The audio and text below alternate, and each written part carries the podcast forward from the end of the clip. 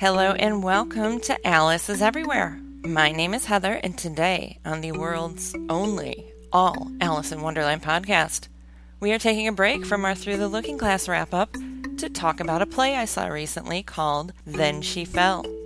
Why the break?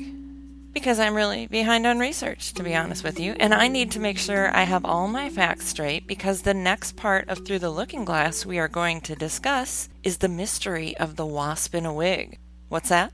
You listen to me read all of Through the Looking Glass to you and you don't remember any wasps, bewigged or otherwise? Exactly. That is what makes it a mystery. The Wasp in a Wig is supposedly the long lost chapter of Through the Looking Glass and what Alice found there. It was finally published in 1977.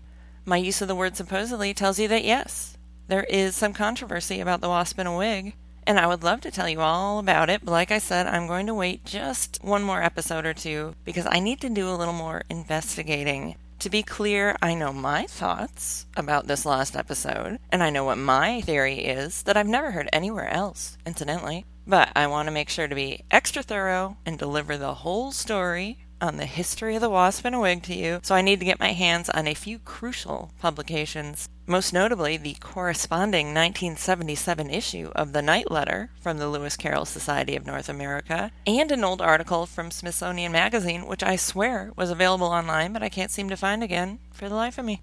Back to today's topic.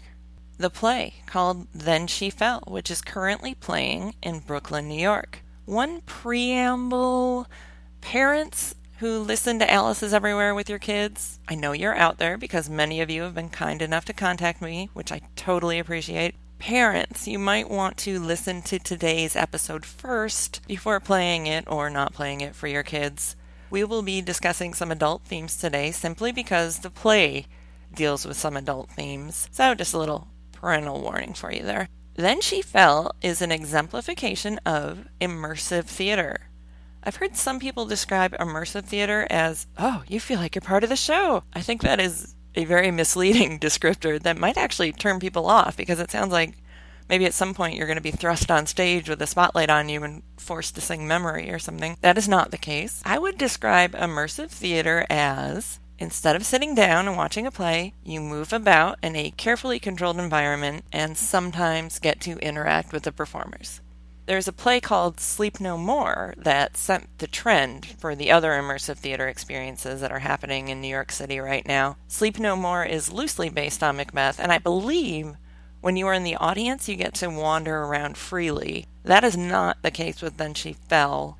Then She Fell is a well oiled machine. There is no wandering about. I'm going to read you the description of Then She Fell from the Third Rail Project's website, and then we'll go from there. Then She Fell is a fully immersive multi-sensory experience in which only 15 audience members per performance explore a dreamscape where every alcove, corner, and corridor has been transformed into a lushly designed world. Inspired by the life and writings of Lewis Carroll, it offers an Alice like experience for audience members as they explore the rooms, often by themselves, in order to discover hidden scenes, encounter performers one on one, unearth clues that illuminate a shrouded history, use skeleton keys to gain access to guarded secrets, and imbibe elixirs custom designed by one of New York City's foremost mixologists. End quote. Now, what that explanation doesn't tell you is that the lushly designed world is a mental hospital a big, creepy, empty mental hospital. It's creepy before it even starts, actually. We were at the mercy of the Sunday night train schedule in New York, so we got there quite early, and we walked by the address twice because it just looks like a spooky abandoned building. When we figured out, oh wait, no, this is actually the place, the only indicator is a clipboard hanging from the door that says doors will open 15 minutes before showtime. Side note, the website for Then She Fell, or maybe an email they sent after I bought tickets, made it sound like the theater is in the middle of a fabulous neighborhood in trendy Williamsburg, full of restaurants and bars and activity. We did not find that to be the case. Maybe if we had walked just another few blocks in a different direction, we would have come across a cornucopia of culinary delights, but all we found was a rather deserted sports bar around the block and the area was not particularly pleasant to wander around in at 10 o'clock on a Sunday night, so I would not recommend getting there particularly early. When they do open the doors, a nurse checks you in. And she does actually check your ID because of those aforementioned custom made elixirs by one of New York City's foremost mixologists. Almost all shows are 21 plus. Occasionally they do an 18 and over, but most of the time you have to be 21 just to get in the door. So she checks you in, ushers you to what looks like a hospital waiting room, and then you are given a set of keys and your first shot of medicine. You can turn down any drinks you want, by the way, they don't force you to imbibe. The first drink was the only one that tasted strong to me, which was cool because it felt like, okay, let's do this. Let's suck this down. Let's go to Wonderland. The other drinks throughout the night, there were four or five, I think, were, were really weak and in small test tube type thingies. You could hardly taste any alcohol, so don't worry, you're not going to leave there tanked. I went to the play with my husband, so we, along with the other 13 audience members, listened to the nurse tell us the rules. Don't speak unless you're spoken to, and don't open any closed doors. You're welcome to use your keys to open cabinets and padlocks and the like, but not doors. Then she started talking about Lewis Carroll and what was going to happen to us throughout the evening. But long before she was done, another nurse walked up to Matt and me and said, Follow me, please. And we were the first ones out of the waiting room which was kind of a bummer. We wanted to hear what else the head nurse had to say, but we were shepherded to a corridor where we got to observe the Red Queen kind of having a freak out in a room by herself. By the way, I'm going to try not to give too terribly much away about what actually happens during Then She Fell. I get the feeling that the creators like to keep it shrouded in mystery. So, for example, I may mention that there is a Mad Tea Party scene but I won't tell you specifically what goes on there. While we were observing the Red Queen, or maybe she was a Queen of Hearts, she seemed to be a combo of the two, like a lot of modern day adaptations, there was some literature for us to read about Lorina Liddell, the real life Alice Liddell's mother. I've read some reviews of Then She Fell that stress if you're not familiar with the Alice books or with Charles Dodgson or the real life people who inspired the book, you're going to be totally lost. I totally disagree. As you guys are aware, I know more than any human being really needs to about the Liddells and Charles Dodgson and the Alice books. And I think that may have detracted from my enjoyment a teensy bit. While I was reading the literature about Mrs. Liddell during the first scene, I actually thought, whoa, I bet this would be really interesting to someone who doesn't know anything about the Liddells. And throughout the night, instead of enjoying the mystery and just letting the vignettes kind of wash over me, I was trying to make sense of everything. And quite often, I'm pretty sure there was no sense to be made. That's my number one bit of advice for you, actually. If you're going to see Then She Fell, don't try to make too much sense of everything. Treat it like a Cirque du Soleil show. Just sit back, figuratively, as I mentioned, you're walking around. Sit back and marvel at the aesthetics, enjoy the performances, and give in to the dreamlike nature of the play Otherwise, you'll find yourself wondering things like, wait a minute, why is the Red Queen about to get it on with the White Knight? That's not the White Knight, that's a White Rabbit? That makes even less sense. My second piece of advice use those keys. If something seems like it's missing, use the keys and look for it. I had an instance of being left alone in a room to read a letter while listening to a recording of The Walrus and the Carpenter on a Victrola, so cool. One of the enclosures was missing from the letter, and I was all, oh dang, that's too bad that's missing. And then I just sat there, waiting for the next performer or nurse or whoever to enter the room. Then suddenly I realized, oh, dang, I should be looking for the missing piece of paper. And I set to work trying to unlock everything in the room, and I finally found it just as Lewis Carroll walked in. He told me to follow him, and I actually tried to take the letter with me, but he told me to leave it, so I'll never know what it said. So use those keys. It was fun seeing the difference throughout the night. In the waiting room, there was only one audience member who was going around the room trying his keys in all the locks, and we all just kind of stared at him like, huh, what's he doing? And by the end of the night, when a group of us were left in a room without any performers, we all immediately started running around trying to open everything. So everyone learned the same lesson throughout the night. You may be wondering how I ended up in a room alone. Well, one of the most impressive feats of Then She Fell is how they move everyone around from room to room absolutely seamlessly. Sometimes you're alone, sometimes you're with others, sometimes you're with the person you came with, sometimes you're not. And somehow, these logistical geniuses are keeping track of everyone and timing everything perfectly. I marveled at it several times during the show, which maybe the makers of Then She Fell wouldn't be that happy to hear that, because that would mean I wasn't totally immersed in the experience if I was thinking about logistics, in retrospect, there were a few instances that were obviously little time killers so that a room could be vacated or maybe a performer could get ready, such as when a nurse took me aside and asked how I was feeling and if I wanted a glass of water. But at the time, I didn't notice the stalling techniques at all, back to the timeline of events, which is different for every audience member. My husband and I were taken out of the waiting room. We observed the Red Queen slash Mrs. Liddell for a while. Then the White Queen appeared and asked us if we liked tea. Of course, we said yes, and she brought us to a large room where first it was just us and the White Queen. Then the Hatter and White Rabbit came in and did a scene. Then a few other audience members were suddenly there, and then it was Mad Tea Party time. Ooh, ooh. Despite not being able to turn my mind off enough to not wonder, hey, what's the White Queen doing at the Mad Tea Party? I still immensely enjoyed this scene. At one point, I actually thought to myself, I've been waiting for this my entire life. And at that exact moment, I made eye contact with the Hatter who was sitting next to me, and he smiled, and it's like he knew exactly what I was thinking. After the tea party, Matt, that's my husband, and I were taken to another room by the White Queen where she read us a bedtime story. The Hatter made another appearance. Then we were instructed to follow the Hatter out. At this point, maybe 40 minutes in, that's an estimate, I didn't look at my watch, I heard a voice behind me say, Follow me, sir. And I turned around to see my husband disappearing around a corner. So that was very spooky and nicely done. Hatter took me into a room where I recognized another audience member from the waiting room, and the three of us had a madcap time trying on hats, taking dictation, and yes, Hatter asked me why a raven was like a writing desk, and you know I answered because there's a B in both and an N in neither, and I'm not sure uh, how much he appreciated that, honestly, but what are you gonna do? I really enjoyed this scene. I pretty much enjoyed every time I got to interact with the performer. Those are definitely the highlights of the play for me, but not so much when I was interacting with the White Queen.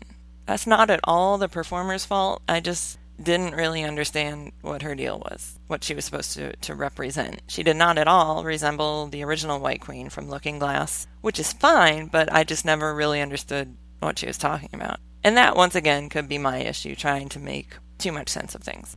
After we exited the haberdashery, that same audience member and I were brought into a small room where we discovered the play had two Alices.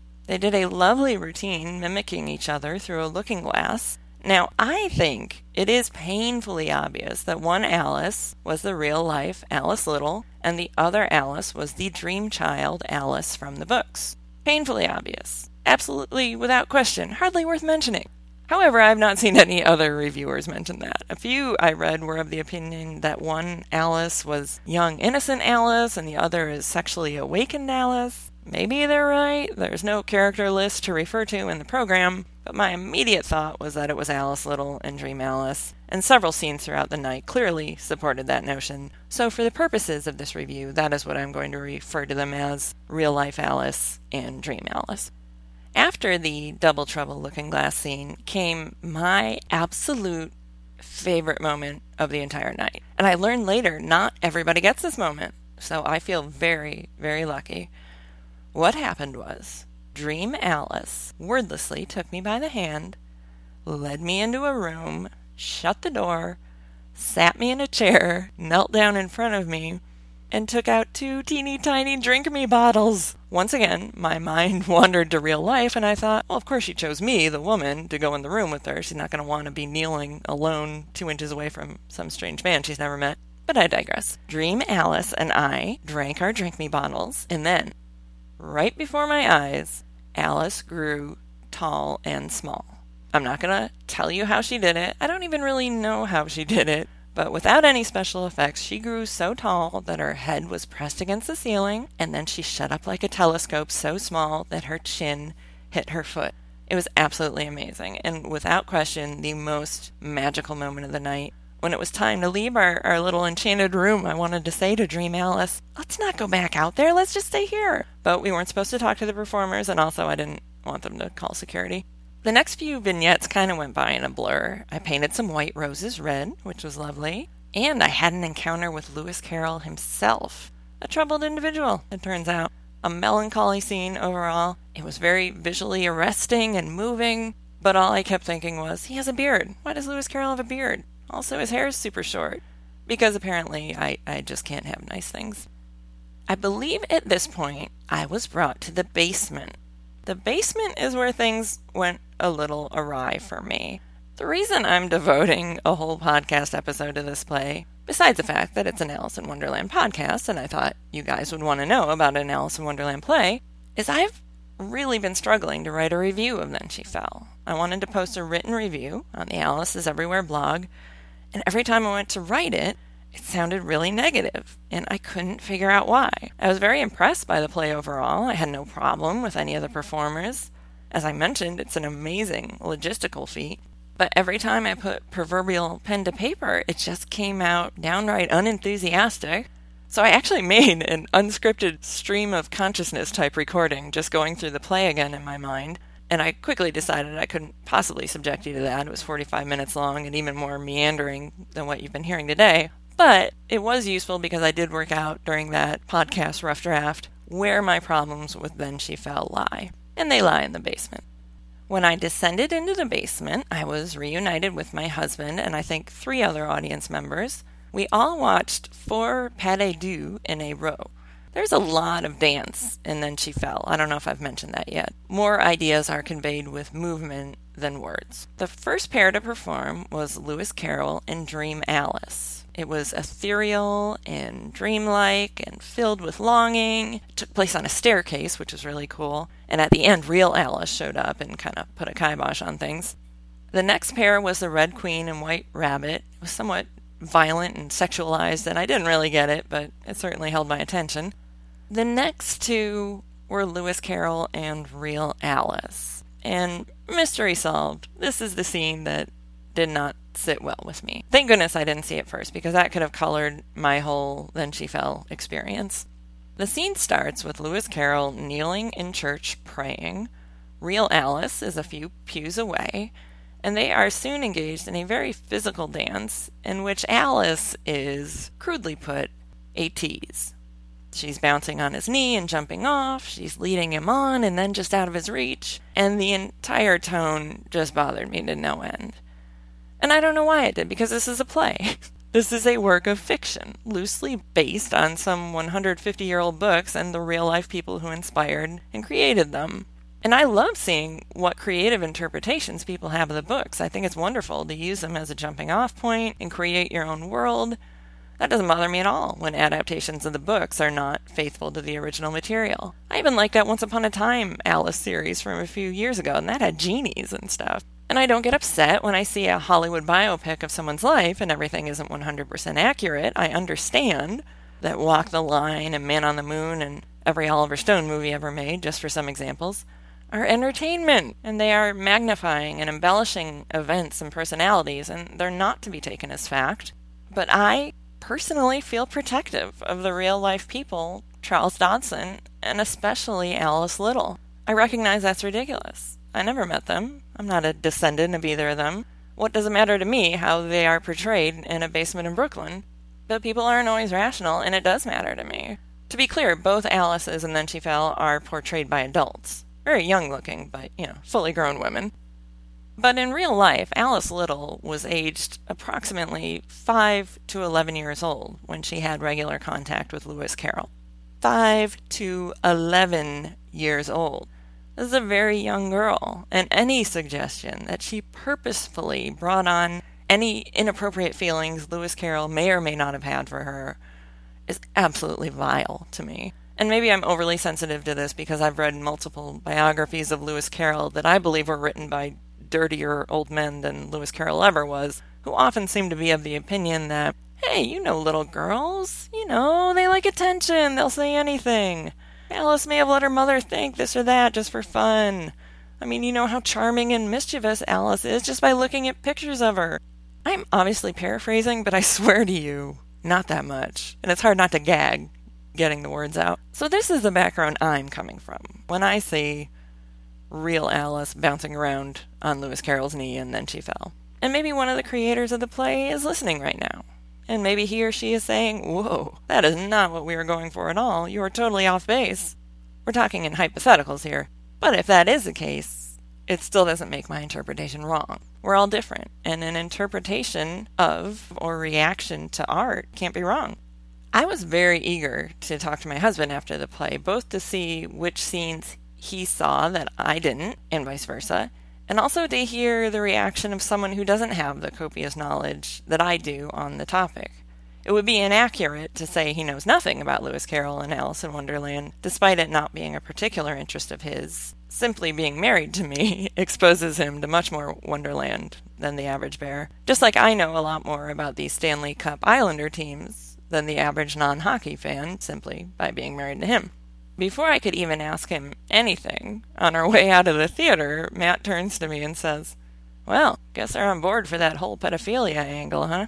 So I don't think my interpretation of events is too uh, outlandish. We compared and contrasted our experiences, and it sounds like he saw two scenes that I didn't.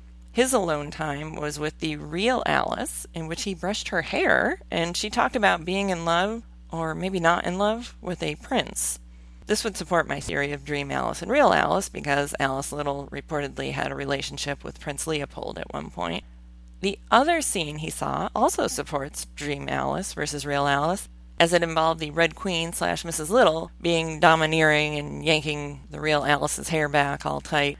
I had the drink me scene that Matt didn't have, and also at some point, Dream Alice and I watched Lewis Carroll through a keyhole, where he did a, a solo dance of some sort. I found it interesting. The alone time with the Hatter that I loved so much, Matt found to be kind of annoying. He thought it was unnecessary comic relief. He was very impressed, like me, with the seamless way the staff slash performers moved us all from place to place, and he also remarked on the music, which I hadn't even thought about while I was in there, which shows that it was masterfully done. I believe the same music was being piped throughout the entire building Yet somehow it went perfectly with every scene you happen to be watching. So, the million dollar question Do I recommend Then She Fell? I think I do. It's not cheap. Before I went, a few fellow members of the Lewis Carroll Society of North America told me it was the best $150 they ever spent.